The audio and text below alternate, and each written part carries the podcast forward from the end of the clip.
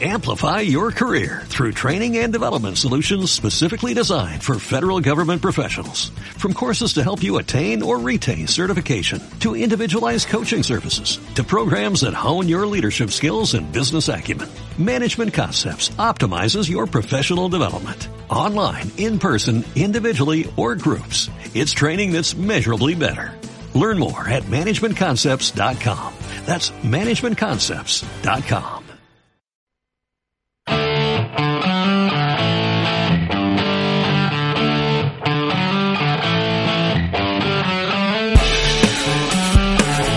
Season Finale en Metro Radio.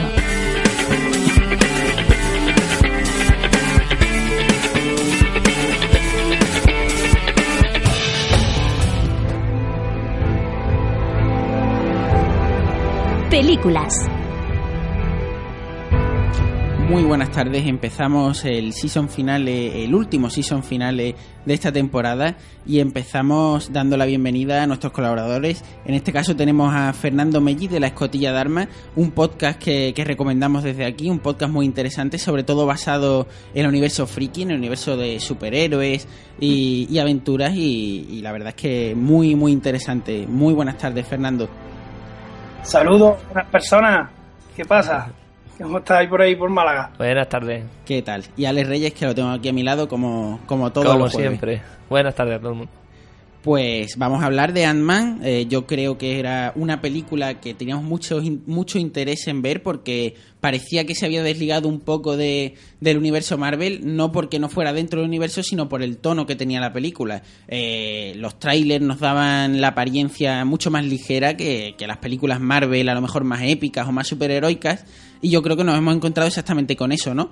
Con una película en lo que, que, que lo que prima realmente es la aventura, la diversión y sobre todo el tono ligero y yo creo que eso es muy refrescante para los que estamos no saturados porque nos sigue gustando mucho el tono superheroico pero pero sí muy refrescante sobre todo para, para este este mes de, verano que tanto calor ha hecho y, y nos ha refrescado en las salas Yo totalmente de acuerdo contigo. Lo que más me gustó de la película, más me llamó la atención, es que eh, tiene ese puntito Guardianes de la Galaxia de, de humor todo el rato e incluso lo lleva un poquito más allá. Incluso en la- las batallas finales o intermedias que hay, los momentos de, que deberían ser más épicos o de más tensión, no intenta ser mm, demasiado épico ni, ni grandilocuente en ningún momento, sino que es consciente de que es una película de superhéroes con su, su presentación, nudo de desenlace, su, su misión que tiene que llevar a cabo, pero a una escala que no hace falta que se acabe el mundo ni, ni tirar una ciudad desde, desde el aire. Que de hecho la película es consciente de, de su universo y dónde lo acota y, y que se mueve en una liga en la que las demás películas como que son mucho más mm, como que intentan abarcar una una dimensión una mucho dimensión más grande. mucho mucho más grande. Y se ríe de eso también en algún en algún comentario gag referencia. De las cosas más destacables. Fernando no sé cómo lo ves. Yo sí, yo estoy totalmente de acuerdo contigo.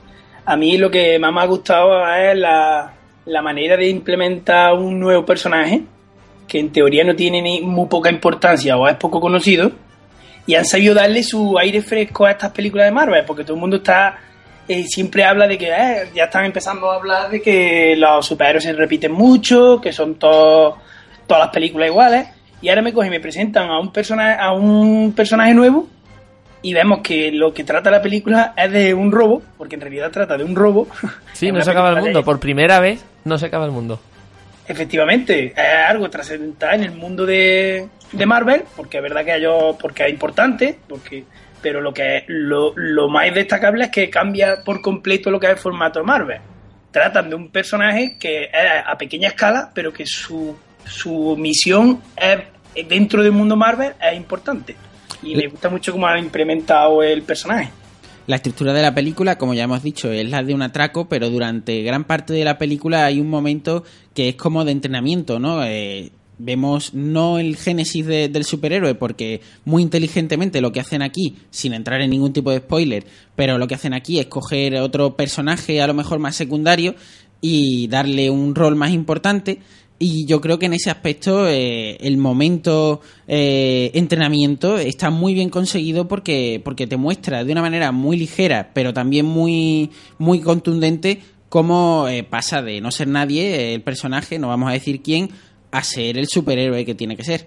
No sé si estáis conmigo. No, pero la presentación es necesaria en este tipo de, de Sí, pero una de- presentación muy ligera y al mismo tiempo eh, da los puntos básicos para que no te pierdas y sobre todo para que disfrutes de, de la evolución del personaje. Claro, una cosa que tiene que, que viene bien, sobre todo cuando esta película viene detrás de un, de un montón de películas en las que hemos visto Génesis de un montón de superhéroes y ya te puede resultar casi repetitivo, es que como eh, es como una especie de, de relevo lo que sucede en este en esta presentación no tienes que ver cómo se descubre algo nuevo o se autoinvestiga el superhéroe con sus poderes, etcétera, etcétera. Está todo hecho y solamente presentan a un, a un colega sin experiencia que, que lo, machacan pa- para pulirlo. Pero mm, se salta un poco, va un poco más deprisa para no aburrir tampoco otra vez con la misma historia. Fernando, ¿qué opinas de ello? Eh, yo efectivamente totalmente de acuerdo. Eh, esto no es un spoiler, no, no es por, no voy a soltar spoilers así como así. Todos sabemos Pero- que hay un muchacho que al final termina siendo Ant-Man. Efectivamente. Y, con que entre en IMDB ves los nombres debajo puestos. Aquí lo, el acierto que han tenido es que no te explican el origen del personaje, te explican la sucesión del personaje. Ya había un personaje que ha hecho sus cosas, poca gente lo conoce, pero ha hecho sus misiones y ahora llega la hora de pasar el relevo a otro. Es como si fuese una segunda parte ya de un personaje, pero se ahorran todo el, el recorrido de empezar a decir esto hace así, si crear traje de tal manera. eh, Nada, al segundo personaje. Y este segundo personaje el, es el truco que tiene esta película para que nos, nos metan en el mundo de Marvel y a partir de ahí tenemos a un tío que no sé. Es, que nos pilla a los espectadores como si fuésemos el propio protagonista. No sabemos quién es el personaje, él tampoco lo sabe, y de buena primera se encuentra que es el personaje y nosotros nos encontramos un personaje nuevo para nosotros. Y eso es lo que más me dest- destaco yo de esta película y, de la- y del tema este que estamos hablando de la sucesión del personaje. Yo, mm, al hilo de lo que venías diciendo de te encuentras el traje hecho y tal cual, me parece muy interesante que eso sea así, que el traje ya esté hecho y que el traje venga de, los de los 60 o de los 80.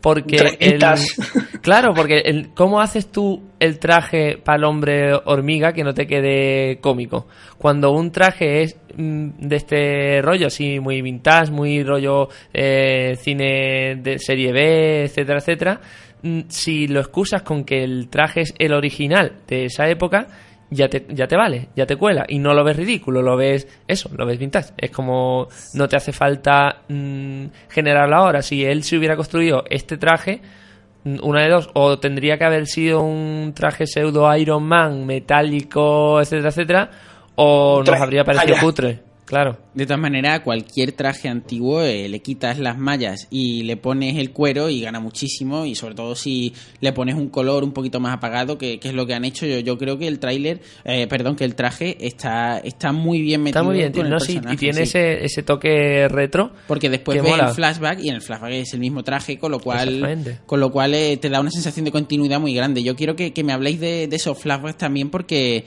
me parecieron muy bien metidos, ¿no? Eh, son, me parece que dos flashbacks solamente o uno, pero te cuentan toda la historia que necesitas saber sobre el personaje anterior que llevaba el traje de Ant-Man. Y ya el resto de, su historia, pues te lo van desgranando, bien el propio personaje que antes llevaba el traje, o bien a través de comentarios aleatorios. Hombre, yo, yo la verdad que en algunos momentos me sentí un poco perdido. No conocías El- a lo mejor. Porque toda la trama Shield no la manejo. Entonces, Shield, Hydra, etcétera, etcétera, el origen. También no soy el mejor espectador de, de la saga de los Vengadores porque entre película y película se me van olvidando muchísimos detalles. Aún así, más o menos consigue entrar al hilo. Mm, es- Yo, uno, uno en el primer flashback, que es cuando empieza la película, Sí. este, bueno, el, cuando empieza la película empieza en la época donde empieza. eh, quiero destacar una cosa que es que ha sido un detallazo, es que Marvel se fija en esa, bueno, se fija, que lo hace todo con tanto cariño que te das cuenta. Eh, al principio sale, bueno, esto es el principio, no es spoiler, eh, el padre de Tony Stark. Y el hombre que lo interpreta y, el personaje que sale es el mismo Tony Stark que se vio en el vídeo que, le, se que veía Tony Stark en, la segunda película. Es el, mismo actor, no han utilizado el que nos han metido por los ojos viendo eh, la serie de, de Peggy Carter. Es el actor que nos enseñaron que era el, Tony, el padre de Tony Stark, pero bien. de las películas. Al hilo, al hilo de eso, sí también hace un pequeño cameo eh, la actriz que hace de, de, Peggy Carter. Yo creo que eso también le da mucha familiaridad, ¿no? Claro, y además que te, te cierra lo que es el conjunto para que te des cuenta que si estás viendo la serie, que tiene que, repercute con las películas. Y a mí eso, ese mundillo, creo que es lo que está haciendo que triunfe Marvel ahora mismo pues haciendo un poquito de historia hay que recordar que esta película eh, la escribió, incluso iba a dirigirla Edgar Wright. Eh, finalmente ha sido Peyton Reed. Yo creo que ha hecho un trabajo bastante digno y bastante, bastante bueno. Y sobre todo decir que, que es una película que, aunque es muy independiente del universo Marvel, tiene suficiente quiños porque incluso tiene un momento totalmente Vengadores, incluso eh, suena la, banda sonora de Vengadores, con lo cual te abstraes y parece que estás metido en una en otra película o en un corto dentro de, la película que la conecta totalmente con lo que estamos viendo de los Vengadores y con lo que estamos viendo de todo el universo Marvel fase 2 que creo que ha llegado a su fin, que, que ya esta es la última película de la fase 2 y la siguiente de la fase 3 que vendrá, que será Civil War, que, creo que... No sé cuándo la estrenan exactamente, Fernando, ¿tú, tú lo sabes? Eh, creo que es por mayo del 2016. No estoy totalmente seguro, pero creo que va que ronda por ahí. Yo creo que coincidía casi con Superman vs Batman, pero no estoy totalmente seguro.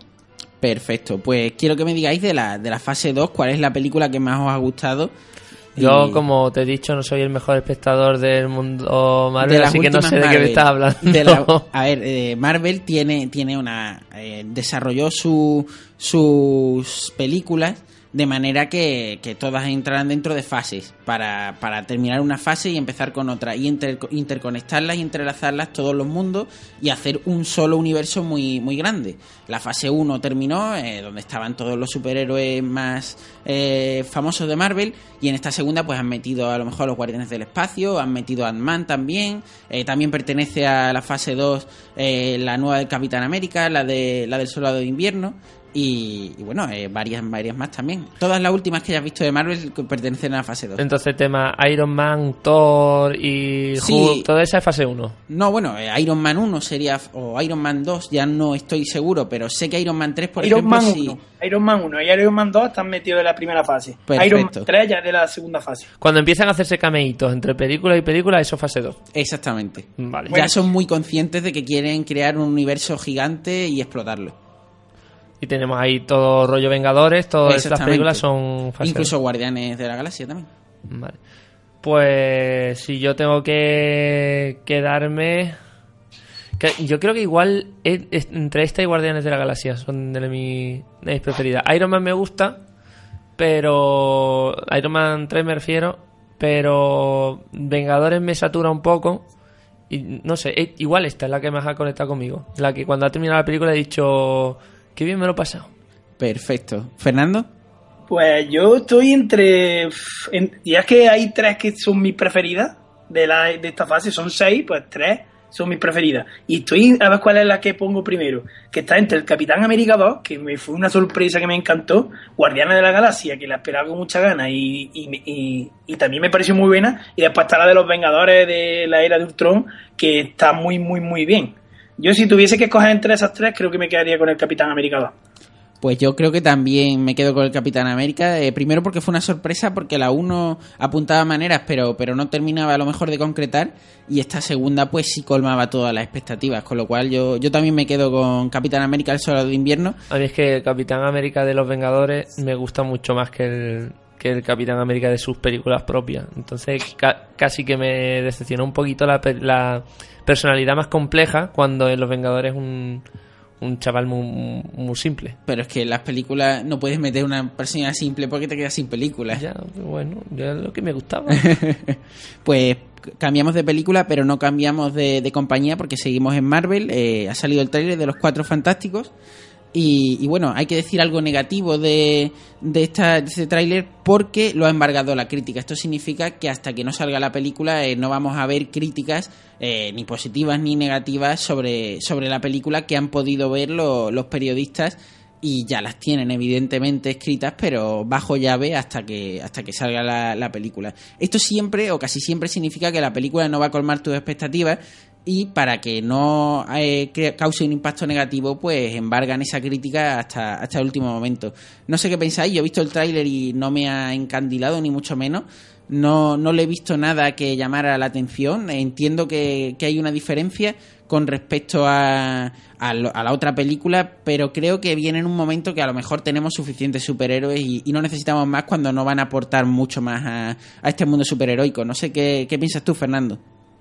Yo.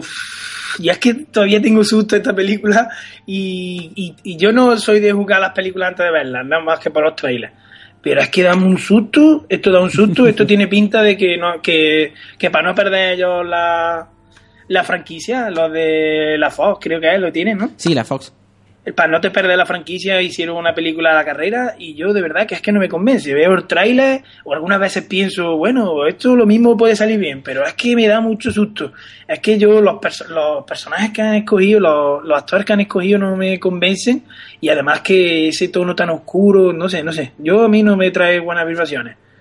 Hay que decir que en el tráiler sobre todo se ve la génesis de, de los superhéroes, con lo cual eh, puede ser una estrategia publicitaria y que después tengamos una explosión de superhéroes y casi toda la película sea así, hayan cogido los primeros cinco minutos para hacer el tráiler, que más parece un teaser que otra cosa, eh, pero yo creo que no, que van a narrar la génesis con bastante eh, con bastante pulcritud y, yo creo que en ese aspecto sí, sí va a estar bien. Lo que pasa es que es lo que tú dices, da mucho miedo porque no es de Marvel. Cuando no es de Marvel ya sabes que no van a respetar o no van a intentar respetar fielmente el espíritu del cómic y eso se ve ahí, ¿no? El espíritu del cómic es mucho más ligero, un poco como Ant-Man, no tanto evidentemente porque se enfrentan a fuerzas más oscuras, pero, pero evidentemente lo que estamos viendo ahí es un tono muy solemne para, para lo que debería ser.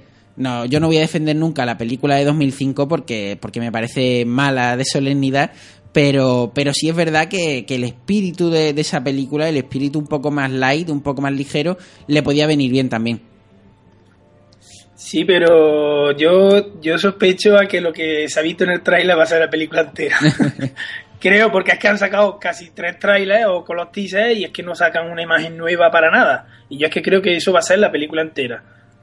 Esperemos que no, pero es que tiene toda la pinta de ser eso. Y esto del embargo de la prensa lo hacen siempre para las películas que saben que no va a tener éxito. Y así por lo menos el primer fin de semana, los dos primeros fines de semana, hacen su taquillaje sin que nadie haya leído nada antes.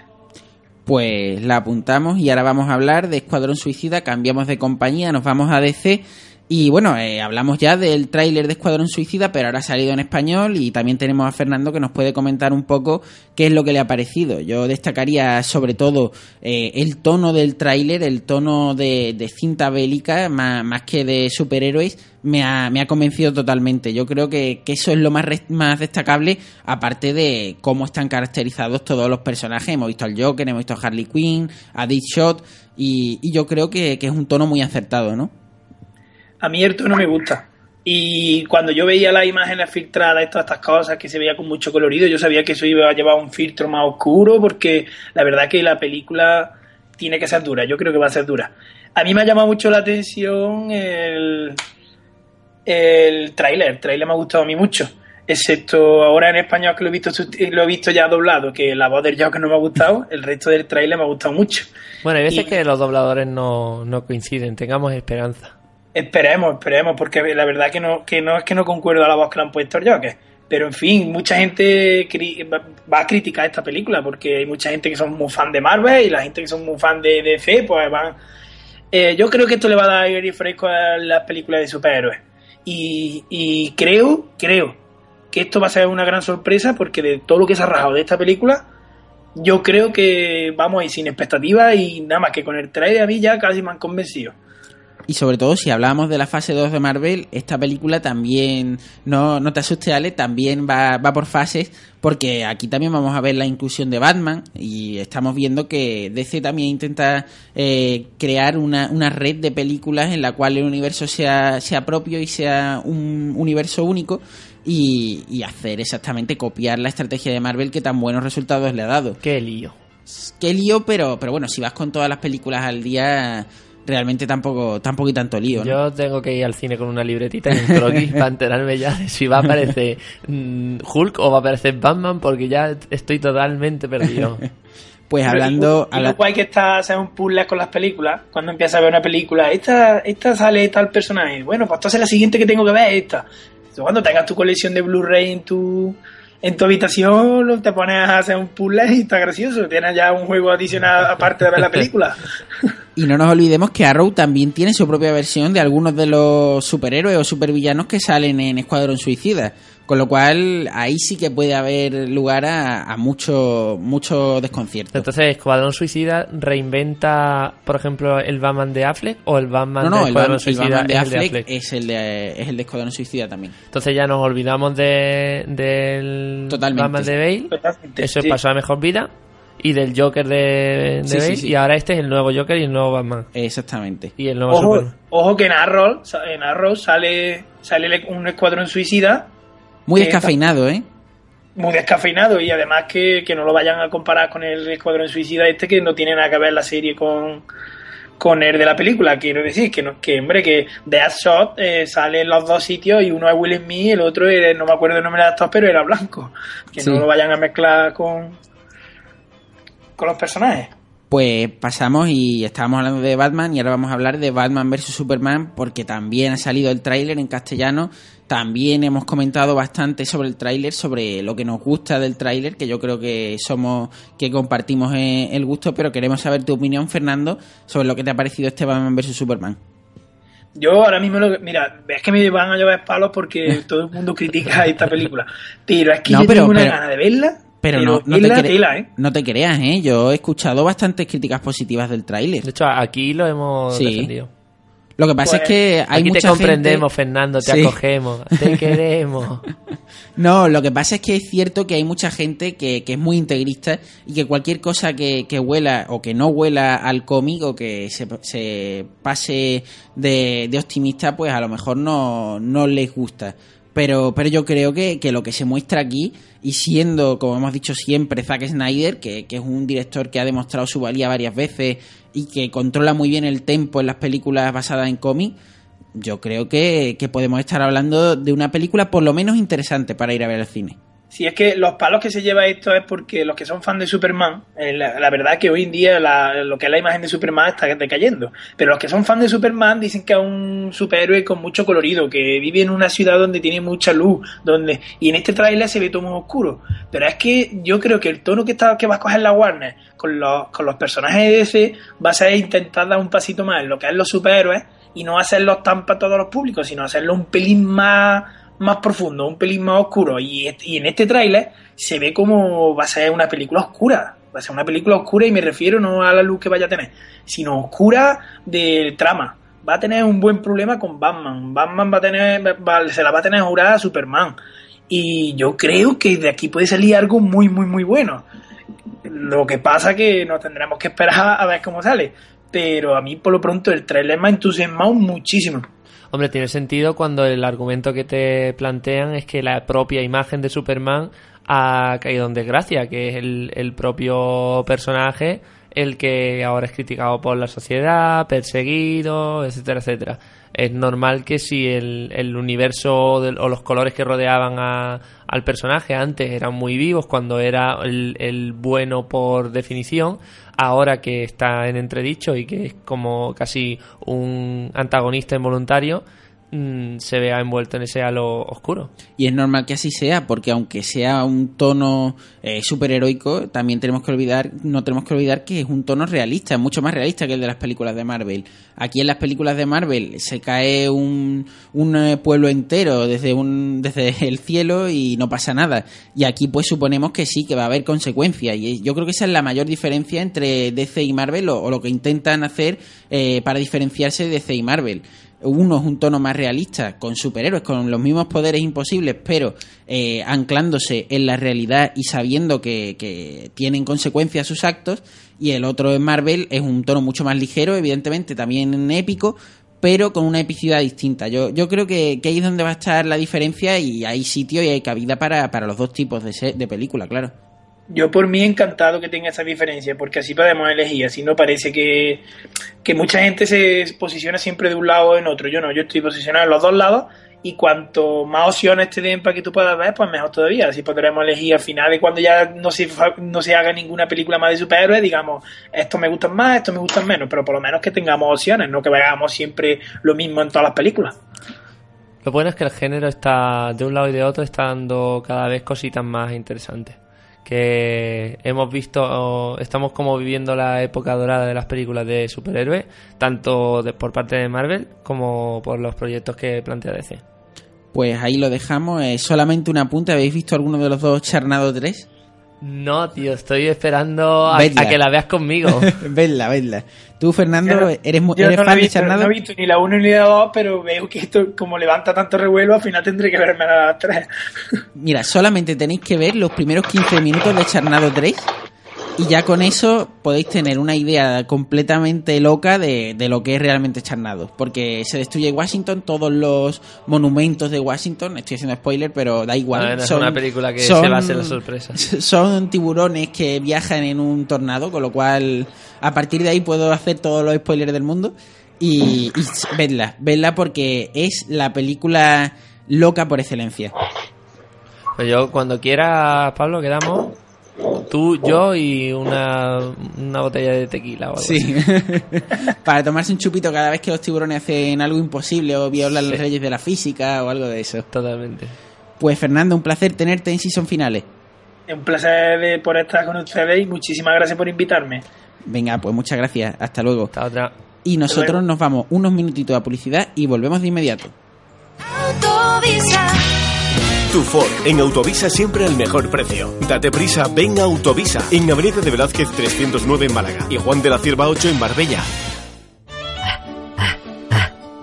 Literaria Online, llévame pronto. ¿Qué te pasa, Frodo? Pues casi nada, que vengan andando desde Mordor y me duelen ya los pies. Pues ve a darte un masaje. ¿Aquí en la comarca? No, insensato, en Estética Elizabeth. Centro Proiónico Estética Elizabeth. Estética tradicional y tecnología Indiva. Masajes, pedicuras, depilación. 665-654848. Llama y siéntete mejor. Aquí o en Mordor. Ah, ahora sí, qué agustito.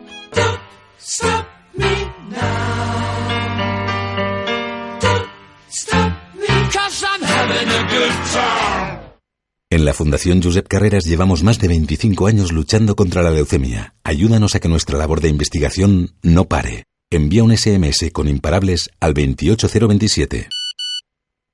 Fundación Josep Carreras. Hasta que la curemos, no pararemos. Coste del mensaje 1,2 euros. Donativo e íntegro. Disponible para Movistar, Orange, Vodafone y Yoigo. Armonía, instrumentos musicales, partituras y accesorios. Gran catálogo de sonido profesional. Ahora también ropa para danza clásica, patinaje y calzado para flamenco. Todo a precios competitivos. Armonía, atención profesional y años de experiencia. Armonía, en Alaurín de la Torre, calle Océano Pacífico 3, tras Perfumería Primor. 952 960010. Play On. Ya está en marcha el segundo concurso de maquetas Play On para bandas emergentes. Inscribe tu grupo desde el 1 de mayo y hasta el 14 de junio. La final del concurso tendrá lugar en Málaga el día 10 de octubre y si tu grupo no reside en la ciudad, os pagamos la estancia y las dietas. Consulta las bases en concurso de maquetas playon.blogspot.com.es o en Facebook concurso de maquetas Play On. Aprovecha esta oportunidad, salta a la fama y consigue grandes premios. Concurso de maquetas Play On. Que no te lo cuenten. ¡Vívelo! Metro Radio, emisora oficial. Autovisa. Tu Ford, en Autovisa siempre al mejor precio. Date prisa, ven a Autovisa, en Avenida de Velázquez 309 en Málaga y Juan de la Cierva 8 en Marbella.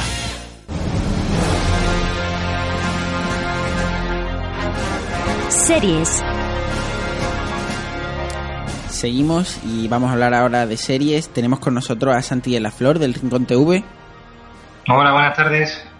y a Sergio Rizquez. Hola, buenas tardes.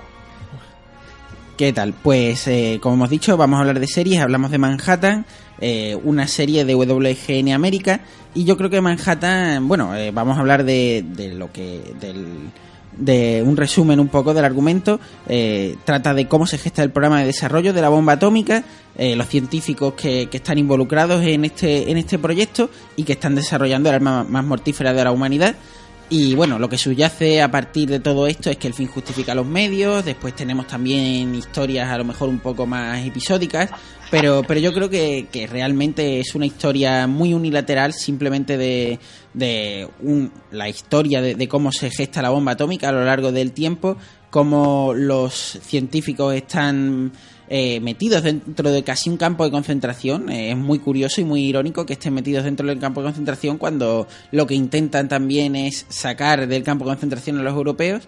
Y, y yo creo que, que es una serie muy visible. No para el verano, porque no es una serie fácil. eh, puedes verla en verano, evidentemente, pero no es una serie ligera. Pero, pero yo creo que, que es una serie para, para seguirle la pista. Ha terminado la primera temporada hace tiempo. eh, podemos verla quien tenga Movistar Series, quien tenga Canal Plus.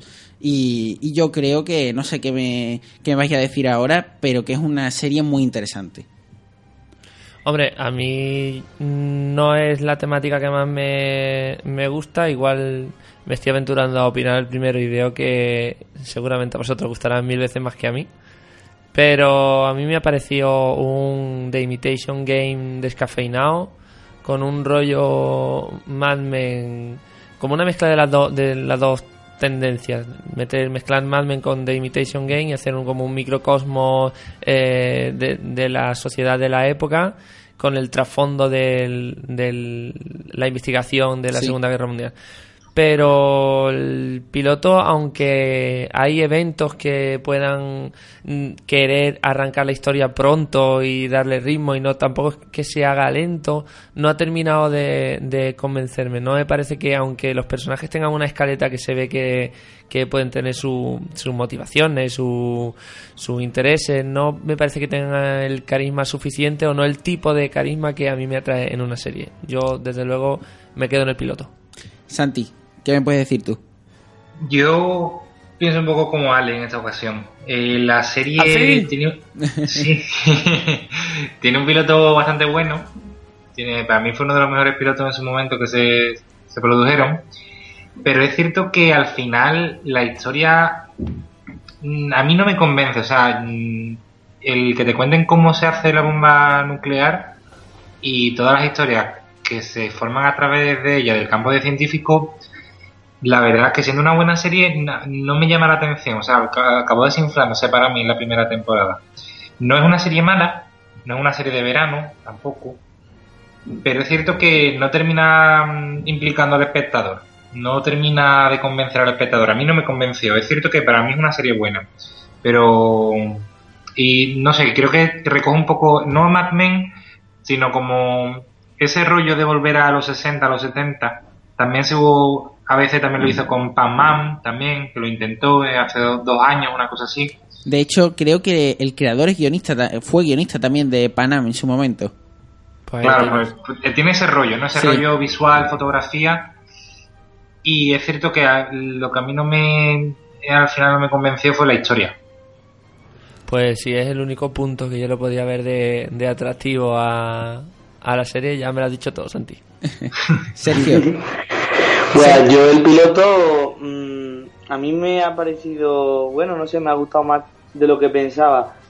Pues porque introducen, yo qué sé, conceptos de física que a lo mejor que no va la serie sobre eso, pero que era no, a mí me llama la atención y luego eh, las cuestiones, por lo menos en el piloto, las cuestiones éticas y morales sobre si es ético matar a mucha gente con la bomba y qué repercusiones va a tener y tal, y ese secretismo que hay en ese campo de concentración y tal, a mí la verdad que me llama la atención. Ahora, si luego la serie no es capaz de aprovechar eso y tal, como decir, pues no sé. Pero a mí en un principio sí me ha llamado la atención.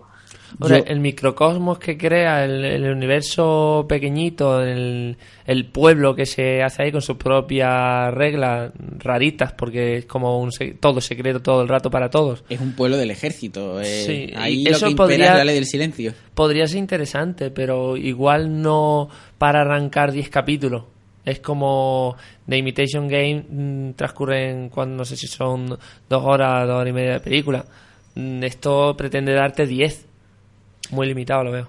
hay que tener en cuenta que esta serie está muy pensada, es, es una serie de nicho, es para un público muy específico, un público que se siente atraído por, por todos los acontecimientos de la Segunda Guerra Mundial, que se siente atraído, como ha dicho Sergio, por no por la física cuántica ni mucho menos, pero, pero sí que tiene varios apuntes sobre la física cuántica y sobre los descubrimientos de aquella época. Eh, salen personajes muy famosos reales de aquella época, como Oppenheimer, como Niels Bohr, como Heisenberg también. Y yo creo que, que todos los que conozcan o, que les guste y la traiga a esa época, yo creo que tienen un plus muy grande para ver la serie. Porque no, no es una serie que utiliza. Yo creo que Santi lo ha explicado bien. Es una serie que no utiliza el desarrollo de la bomba atómica como, como pretexto para, para mostrar esa sociedad, sino que el grueso de la serie, donde radica todo el interés de la serie, es cómo se gesta esa bomba atómica, cómo eh, hay varios equipos de- desarrollándola y hay también mucha competencia por ver quién lo hace mejor y quién es el mejor científico. Eh, y yo creo que, que eso es lo que atrae de la, de la serie, que poco a poco, cuando vas viendo el desarrollo, aparte de que los personajes, la mayoría están muy bien dibujados y tienen una, una evolución coherente, eh, yo creo que, que es una serie eh, en la cual te da lo que buscas si lo que buscas es eh, ese desarrollo, ¿no? Si, si buscas a lo mejor un desarrollo más de, de lo que pasa en el pueblo o, o como otras series que hemos visto últimamente en las que el pueblo es el microcosmo importante, aquí es importante pero, pero no es lo más importante. Eh, yo, como, como te he dicho, creo que la serie tiene su público, dentro de su público se va a mover muy bien y, y ha triunfado bastante y va a tener segunda temporada y fuera de su público pues, pues se va a ver que, que es una serie poco atractiva. No sé, no sé qué pensáis ya para dar el alegato final. Para su público. Para su público. Una pregunta, ¿es serie o es miniserie? ¿Van a hacer más temporadas? Es serie, es serie. De hecho, yo he terminado de verla y queda como serie porque todo queda en el aire, nunca mejor dicho. Y no es... y no es como muy un o sea, una idea un poco limitada para hacer muchas más temporadas, no sé, no sé. ¿Lo, ¿Vosotros lo, lo pensáis después de haber visto la temporada? ¿Santi? Yo- Yo, yo creo que tiene segunda temporada, ¿no? Eh, aparte, este verano, ¿no? Además, creo. Sí, sí, sí, ya está en pleno proceso de postproducción, ¿no? Sí, yo es que me quedé en la primera y creo que me voy a quedar ahí. Eh, a mí es cierto, vuelvo a repetir, es una serie buena, es una serie muy de nicho, muy recomendable para un periodo quizá de, de prestar más atención que no sea el verano. Y la- a mí sí me parece interesante lo de la ética y tal, sí me parece interesante en la, en la serie y lo saben tratar en cierta manera bastante bien. Pero en ciertos momentos en la, la, la serie los capítulos se me hacían muy largos. Pues si no recuerdo mal, eran de cincuenta y pico minutos. Eh, no, no, 55. no, no, no, son 55. 40, ¿eh? Son 40 minutos. El piloto es 40, 55. se El piloto de- bueno, el piloto son 54, luego el resto no sé. Sí, el resto casi seguro que son de 40, ¿eh? Pues se me hacían larguísimos, no sé. Me recordaba un poco a Mad Men en ese sentido. Y- Sí, es cierto que el ritmo a lo mejor no es el ritmo más rápido del mundo, pero pasan cosas eh, constantes en cada capítulo. En ese aspecto, yo creo que, que sí tiene más ritmo que Mad Men. Eh, Es más consciente de que no tiene que ser tan contemplativa. Va, va. Pero bueno, entonces vuestro legato final yo, yo lo defiendo y vosotros no tanto, ¿no? Yo Un ya, poco- ya he dado el par gente y añado el bah. Perfecto. Pues vamos a hablar de, de Wayward Pines porque ha terminado ya, ya la temporada y la serie, porque no la han renovado y creo que es algo muy positivo porque el final ha sido muy decepcionante. Otro bah. Eh, otro va muy grande. Eh, ha sido un final atropellado, poco satisfactorio, eh, totalmente mm, inconexo con el resto de la serie, con situaciones totalmente tramposas que, que no podías llegar, no podías ver porque no se te, no se te mostraban las cartas y te las muestran en el último capítulo, con lo cual mal y sobre todo que no emociona y que no interesa y que se nota muchísimo que estaba planeado para una segunda temporada. No sé qué pensáis vosotros, pero creo que coincidís también, ¿no?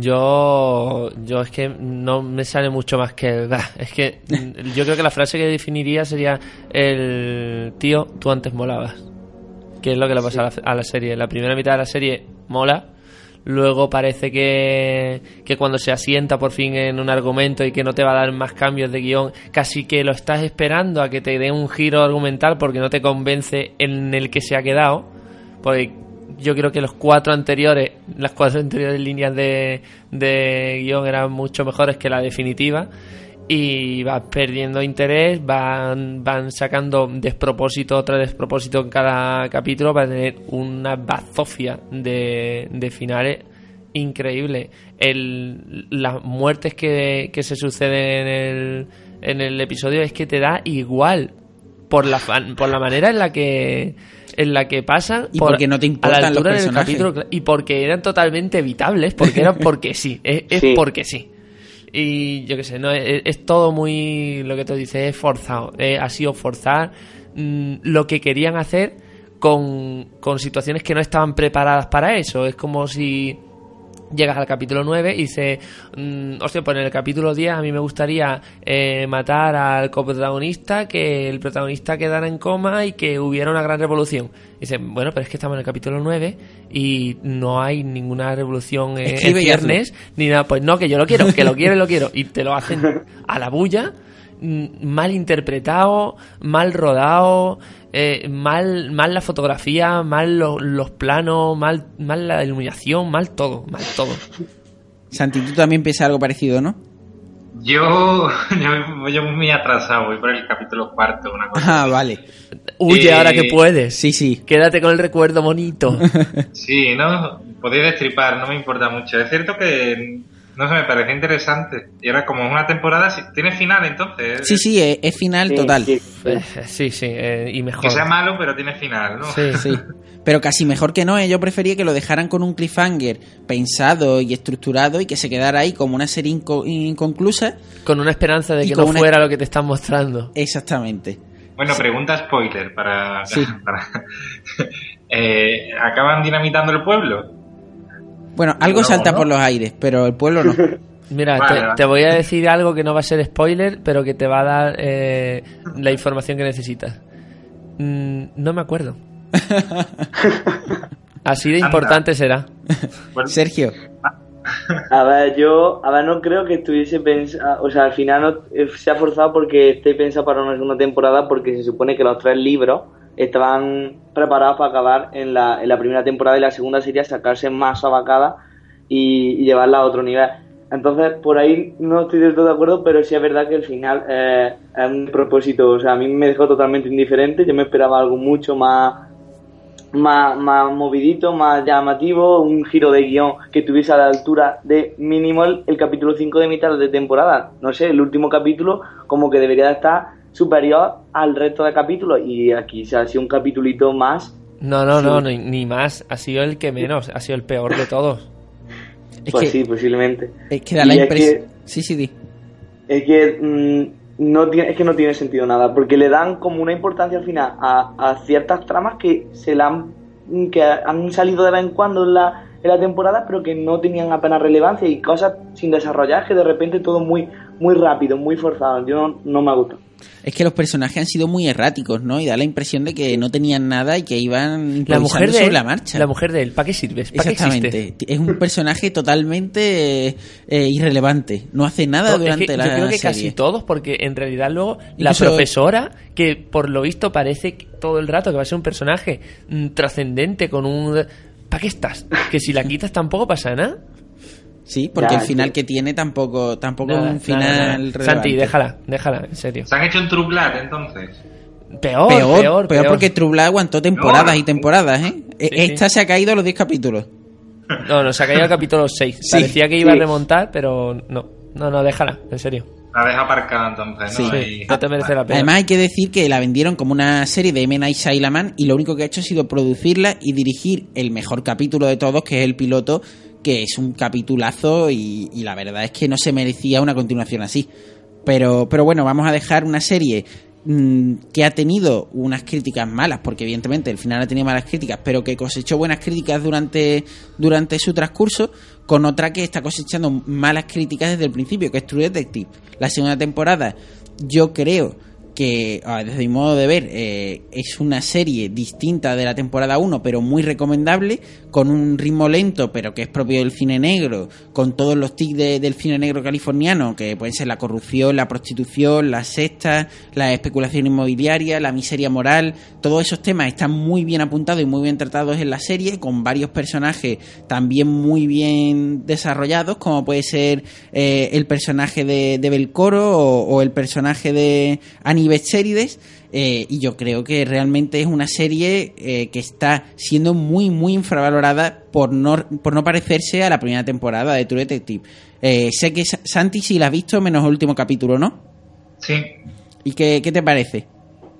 Yo, a ver, eh, True Detective es muy polémico en sí, ¿no? El- al ser dos antologías tan totalmente diferentes, una que es cine negro y otra es cine, o sea, intentando imitar el cine negro y otra un poco al cine, al pensamiento crítico, yo creo que al final se le está dando demasiada caña para lo que realmente estamos viendo. Yo creo que estamos viendo una muy buena serie que todavía mm, se come al 95% de producciones americanas y creo que, que el hate watching se ha, se ha apoderado un poco de, de True Detective. Para mí, la segunda temporada no es obra maestra como la primera o sobresaliente como la primera, pero sigue siendo un notable muy alto en ese sentido.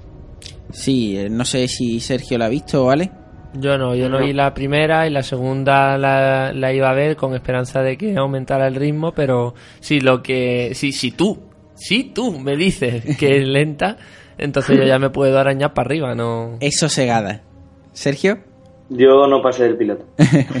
Bueno, eh, sola- solamente decir que sí que es verdad que, que tiene peros y yo creo que el personaje de Vince Vaughn, lo hemos dicho varias veces, el supuesto antagonista o el supuesto malo de, de, la, de la serie, el gángster, realmente a mí no me convence para nada. Eh, ni al actor, ni cómo lo está enfocando, eh, ni cómo se desarrolla el personaje. Yo creo que es un personaje que no sobra porque evidentemente tendrá su papel, pero interpretado de una manera eh, muy poco convincente. No sé si Claro. tú estás conmigo, Santi. Sí, a ver, te sobra él, te sobra la mujer también. Sí, también. Eh, lo que pasa que, claro, aquí, al, al ser una serie más coral que la primera temporada, también esos defectos se notan mucho más. Porque, claro, no es lo mismo que tenga eh, 40 de 50 minutos, 40 minutos de Matthew McConaughey y Woody Harrelson, que tengas cuatro protagonistas. Entonces, en el momento que una actuación o un personaje no te convence del todo, ya falla la obra, final, ¿no? El capítulo final. Entonces, por eso quizás sí tiene más altibajo. Pero en, líneas generales a mí me sigue pareciendo una muy buena temporada. O sea, no sé si yo quiero ver más de lo que realmente estoy viendo o, me está convenciendo. Es cierto que, que no es un mafioso al uso, pero tampoco tampoco los mafiosos al uso y de manual siempre son así, ¿no? O sea, tampoco tenemos que ver siempre el mismo personaje mafioso o el mismo gángster, ¿no? En ese sentido.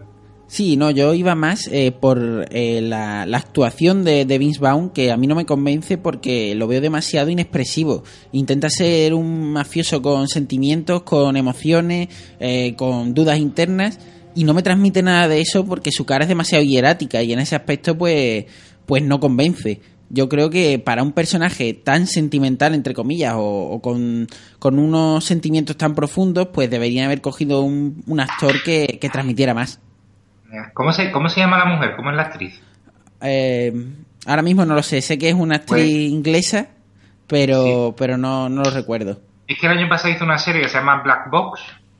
Eh, si ves un episodio de esa serie, ves al mismo personaje. Y hacía de una bipolar, ¿eh? O sea que... Ya.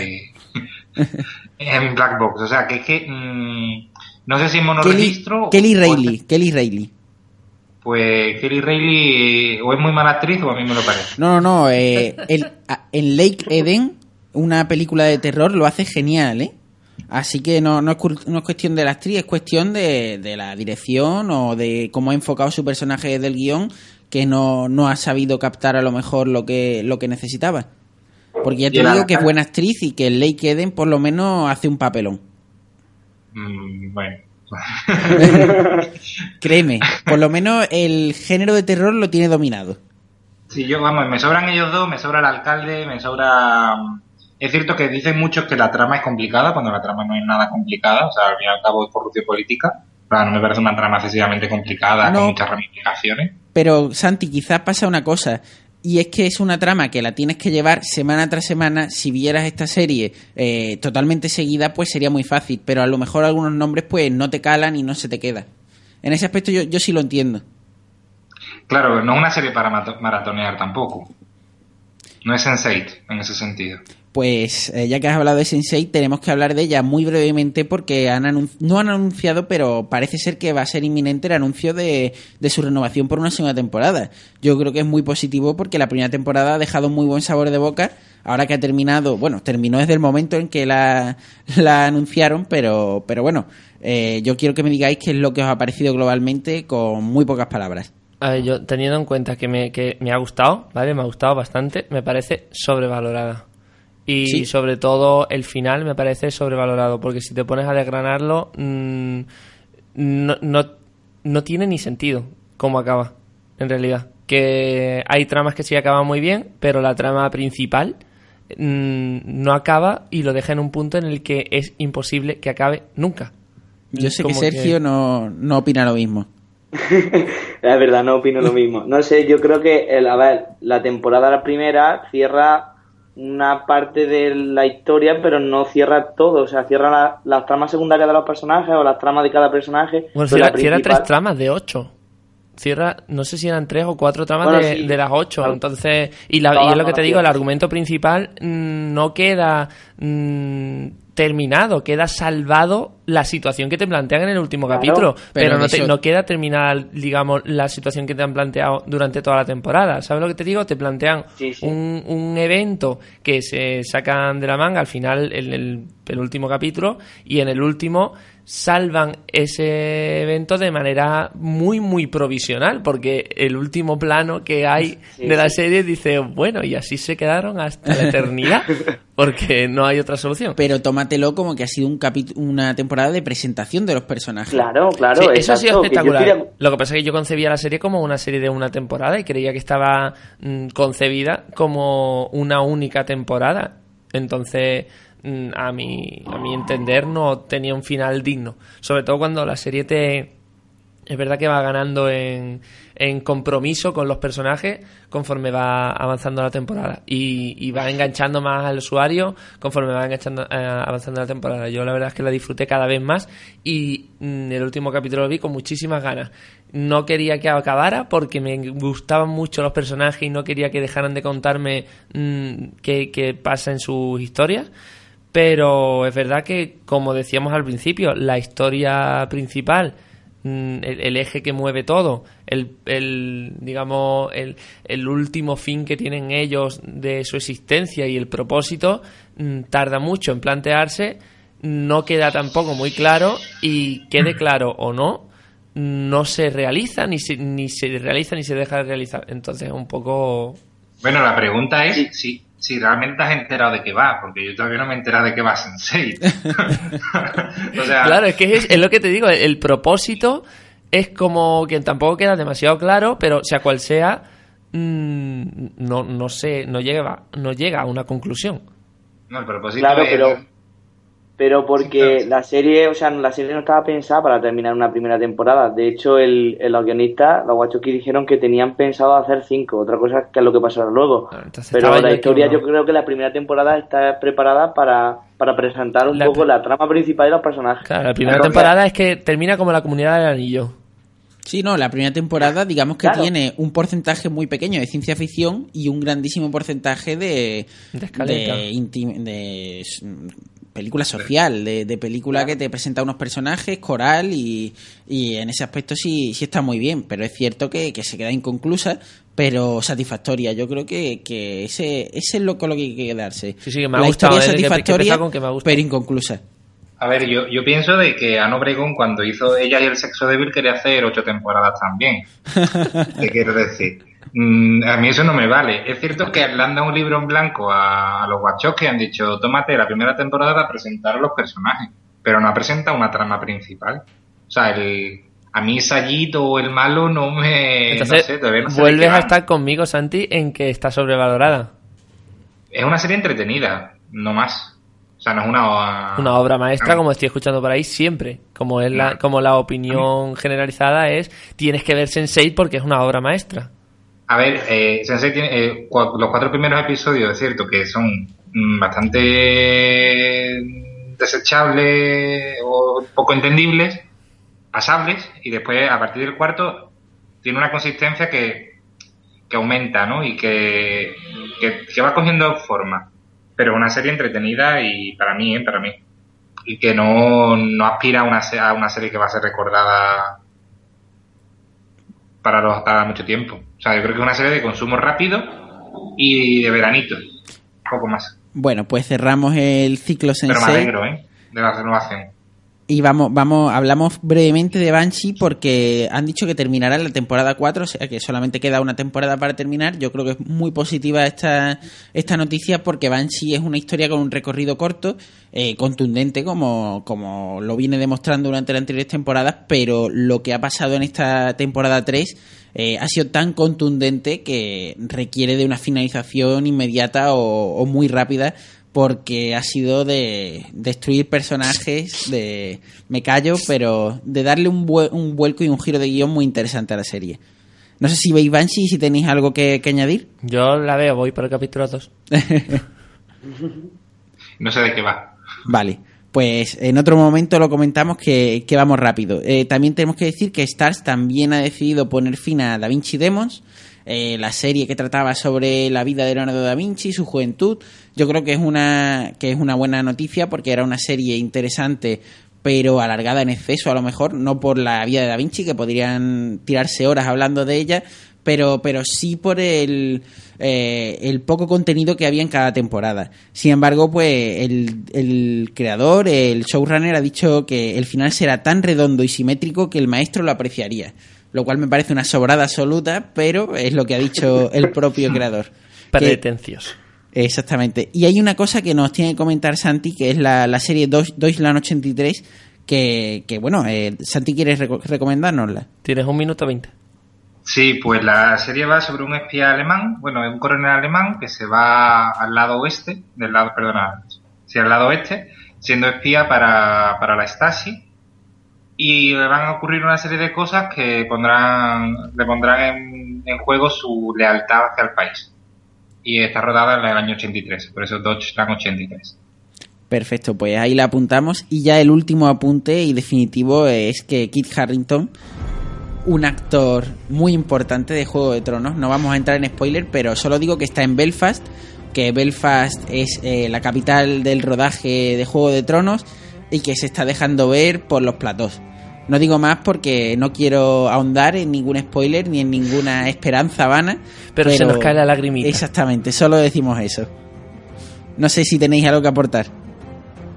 Que yo creo que todos más o menos llegábamos a saber eso, ¿no? Yo creo que nos lo imaginábamos, ya lo estuvimos comentando aquí, ¿no? Santi. No, no, no nos adelantemos. También, pero no sé. Perfecto. Pues Santi, Sergio, un placer. Igualmente. ¿Vale? Hasta la temporada que viene. Y eso, si son finales, se despide hasta septiembre con esta editorial que hemos grabado para vosotros. Después de una intensa segunda temporada de Season Finale, llega hora de hacer balance. Hemos corregido, aumentado y magnificado el alcance del programa. Fuimos de los primeros en entrevistar a Javier Olivares antes del boom ministérico y de los únicos que charlamos con Mark Vigil, el cual nos regaló la entrevista más sincera y cercana sobre el mundo de la televisión que hemos tenido la fortuna de poder hacer. Borja Coveaga, Anaís Schaff o Pepe Colubi redondearon este apartado. La locura vino con el Festival de Cine de Málaga. Aura Garrido, Víctor Clavijo, Carlos Bardem, Juana Acosta, múltiples directores. Ninguno escapó a nuestros micros. Os ofrecimos dos horas en directo desde la puerta del Teatro Cervantes y nuestras críticas más frescas sobre lo que se proyectaba allí. Mucho trabajo que vio su esfuerzo recompensado. Mención especial para las Japot 15, verdadero termómetro y prueba de fuego del programa en directo y con un público ávido de series y de interactuar con nosotros. Desde la Japot somos mucho más fuertes. Gracias. Hace tres programas llegamos al máximo número de descargas de la vida de Season Final. Esto se consiguió con la inestimable ayuda de nuestros geniales oyentes.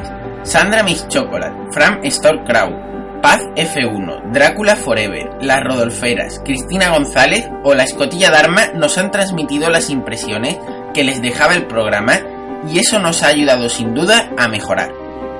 Hay que hacer una mención especial para el Birraseries Málaga, evento en constante crecimiento y con el que hemos establecido un gran vínculo los seriéfilos malagueños. El otro apartado magistral que ha hecho subir peldaños el programa ha sido la cantidad y calidad de nuestros colaboradores. Vicente Cabeza, Miguel Soria, Alberto González, Miriam Lagoa, Marina Such, Pilar Toro, Atali Vallejo, Mariló García, Diego del Pozo, Jesús Delgado, Santi de la Flor, Carlos Martínez, Nacho Requena y uno de los miembros fundadores del programa, Quique Salvatierra. A todos vosotros, gracias por colaborar con Season Finale. Sois muy grandes. Por último, y no menos importante, los colaboradores habituales. Javi Ramírez, Francis Arrabal, Sergio Risker, Ale Reyes, otro de los miembros fundadores y cuya labor es indispensable, junto a un servidor, Pablo García. Gracias a todos por enrolaros en esta travesía llena de incertidumbre, pero también de satisfacción radiofónica. Y gracias a Metro Radio por permitirnos ser parte de esta gran familia. Nos escuchamos en septiembre. Un saludo y hasta luego.